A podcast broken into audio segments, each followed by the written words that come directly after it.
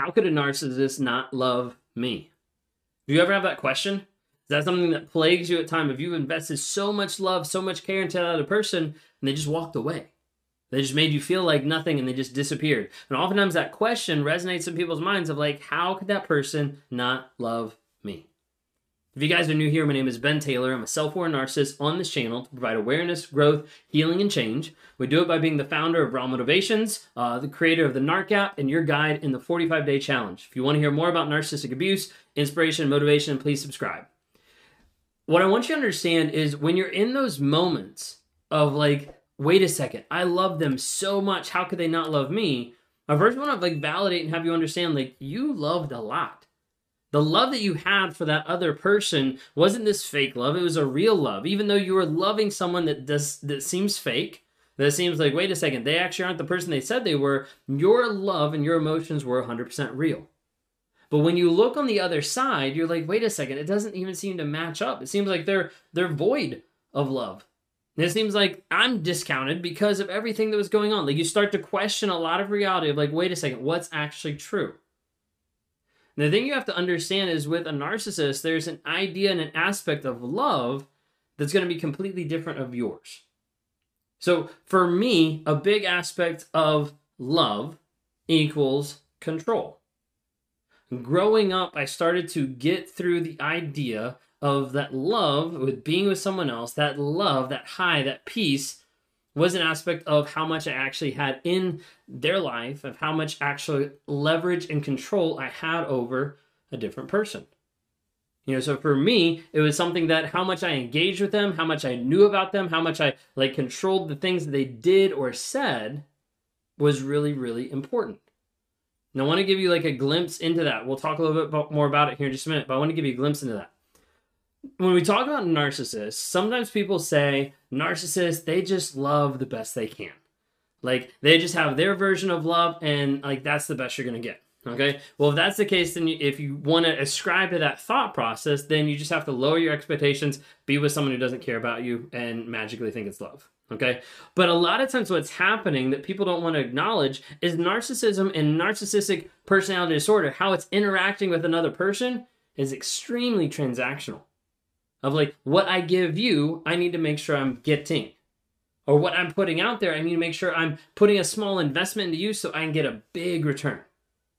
Very much looking at people and looking at different things happening in their lives as being like, hey, this is very transactional. Like, I want to get something out of it.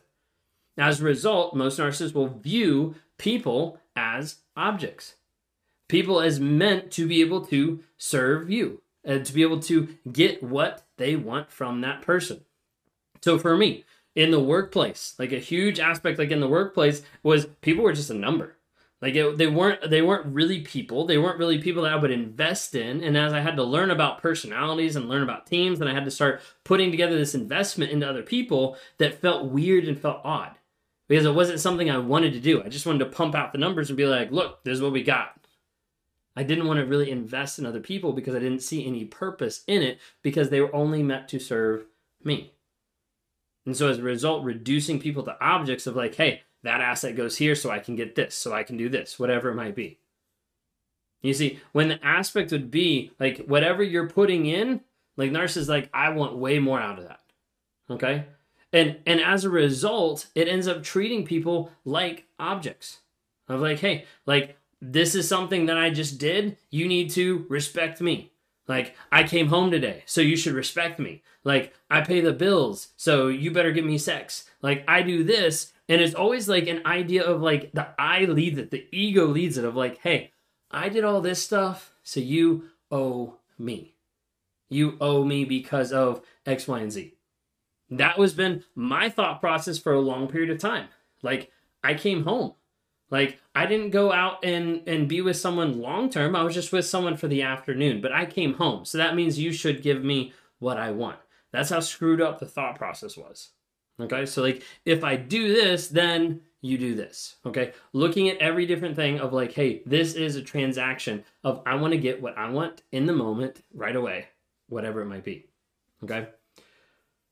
Oftentimes in this transactional like back and forth it's not really what people would put as a definition of love Doesn't seem very loving of, you know, this back and forth, this transaction piece. Okay. And a lot of times people get like the idea of like, oh, like that's that's maybe just the best that they can love. When in reality, what they're doing is they're just reducing their worth to deal with that kind of love. Okay? I heard a phrase one time that someone said to be loved means to be fully known. Of like starting at the basis of like developing honesty with another person to develop emotional intimacy to lead to that big connection with another person. But oftentimes, when you're in a relationship with a narcissist, you don't really know who you're talking to. You don't really know what's going on on the other side because there's not that honesty, that transparency, that vulnerability of what they're actually feeling and experiencing. And as a result, any intimacy that's there is typically just sexual and it doesn't have that emotional level to be able to actually build a connection with another human being because of the fact that you don't know who you're dealing with. You see, when it comes down to it, all people can't love another with ego in the way. Like, no matter what you do, it doesn't matter if you're a narcissist or you're not. If you're coming into a relationship and you're saying, I love this person, but I matter more than you do, typically it doesn't match up to people's definition of love. You see, like, people can't actually get to the place of engaging with that love when they're doing behaviors that are just about themselves. So for me, and my definition of love was about control. My definition of love was about that interaction of like, this is what I get out of it. And as a result, I couldn't actually experience any level of true love because my ego was in the way. I was coming to the table being ego and having entitlement and being like, this is what I deserve. So why is this not working? But not realizing that my love, what I was putting out there, was not love at all. It was just my version of it, my skewed up version of what it looked like and how I put it. And as a result, people can't really engage with love when they're lying, when they're cheating, when they're abusive, when they're manipulating, when they're coercive. There's not that aspect of being able to have that love and that connection with another person with the ego, the entitlement in the way. Like I mentioned a couple times, narcissists have a very skewed version of love. It's very like transactional. Okay. This is what I get. This is what I give. Okay. It's very much transactional. My version of love, like I talked before, was about control. Where you are, who you're with, what you're doing, what you're spending, all that aspect is very, very much about control. So I had a girlfriend one time, long time ago. Okay. And I'd gotten my license. I was driving. Um, she finally got to the place where she got her license, got a car. And for me, that was a huge moment that I got really upset because it was, it was bringing up shame and guilt, but it was bringing up the possibility of rejection. Because I'm like, now I no longer control this person of where we go, what we do. She has her own access to self to do whatever she wants to do. I lost control maybe rage out, maybe frustrated, maybe mad, ended up ruining the relationship along with other things. But that was like one of the peaks of like, okay, this relationship is over because of how I reacted in that situation. Because I was like, oh, but I care, but I want to take care of all this kind of stuff. It was all look good in my mind. But in the end, that love aspect was all about how can I control to make sure that I get what I want and that I have access to what I want when I want it. Okay? That piece that I didn't want to actually acknowledge continued throughout all my relationships of thinking that that love was control into my marriage. And then when I didn't have that control would go find other places like all that kind of aspect. Like love for me was control transaction. It was entitlement.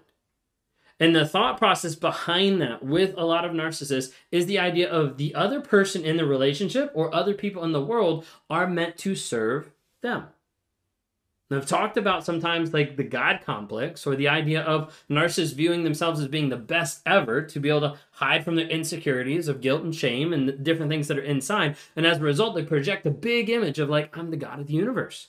I'm the biggest, I'm the best, I'm the brightest, all those different things. And as a result, you should give me.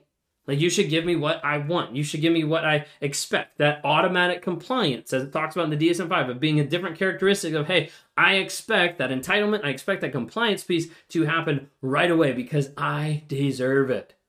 Okay, this is like the ego piece that's like massive. And as a result, this ego piece that's in front of the narcissist can't get out of the way to actually engage an aspect of love. Because when you think about it, an object typically doesn't matter. Now, yes, we ascribe like value to different objects in life. But when it comes down to it, the narcissist treats people as objects and they don't really matter. The objects don't matter. The toys are meant to be played with. They take people off the shelf, play with them, put them back on the shelf. Like you need to be accessible to me whenever I want you. People are meant to serve the narcissist. That's how a lot of the thought process happens. So, walking through all of this to kind of recap, some of what I'm trying to walk you through is this is how we get to the place of saying, "Hey, I don't love you. I don't care about you." Like this is how the narcissist like flips it off of like my, like any type of love and affection you're giving to the narcissist, they're just like whatever. Like I'm done. I'm going to the next person because of the skewed vision, the skewed version of love, of love being very transactional, and then love also having this idea of thinking like, "Hey, you're just an object meant to serve me." Maybe you see my video about how like narcissists will call you a toaster, like different things like that, because like that's the idea of you're an object in the narcissist life to be able to serve them, to be able to pump up their ego, to be able to help them deal with any guilt and shame so they don't have to do it. They can project on you all the blame, everything else. But that is the idea that people are objects meant to serve the narcissist, and that's how they get to the place of like, hey, I don't love you, I don't really care about you. It's transactional. It's just something that I want. It's just something that I'm gonna get. Last but not least, if you're struggling with this and you're not really sure of like, wait a second, like, is this going? I'm still confused. You might be dealing with a trauma bond. If you're dealing with a trauma bond, I would love to be able to help work with you to be able to help get you clarity and to help get you to process the story that you're believing that is probably based on fiction or fantasy, but not the reality of what's actually going on. I also want to invite you to check out the Clarity Challenge. It's a 45 day clarity challenge to discover you after toxicity. You'll be able to come back to the place and break free from the fog, the triggers that are controlling you, that are making you react, all these different things to get clear about who you are and the direction you need to go. You can go to claritychallenge.net. If you want to talk to me one on one, you can go to rawmotivations.com. If you like what you saw here at all today, then please subscribe. We'd love to be able to interact with you in the future. Thanks so much, and y'all have a great day.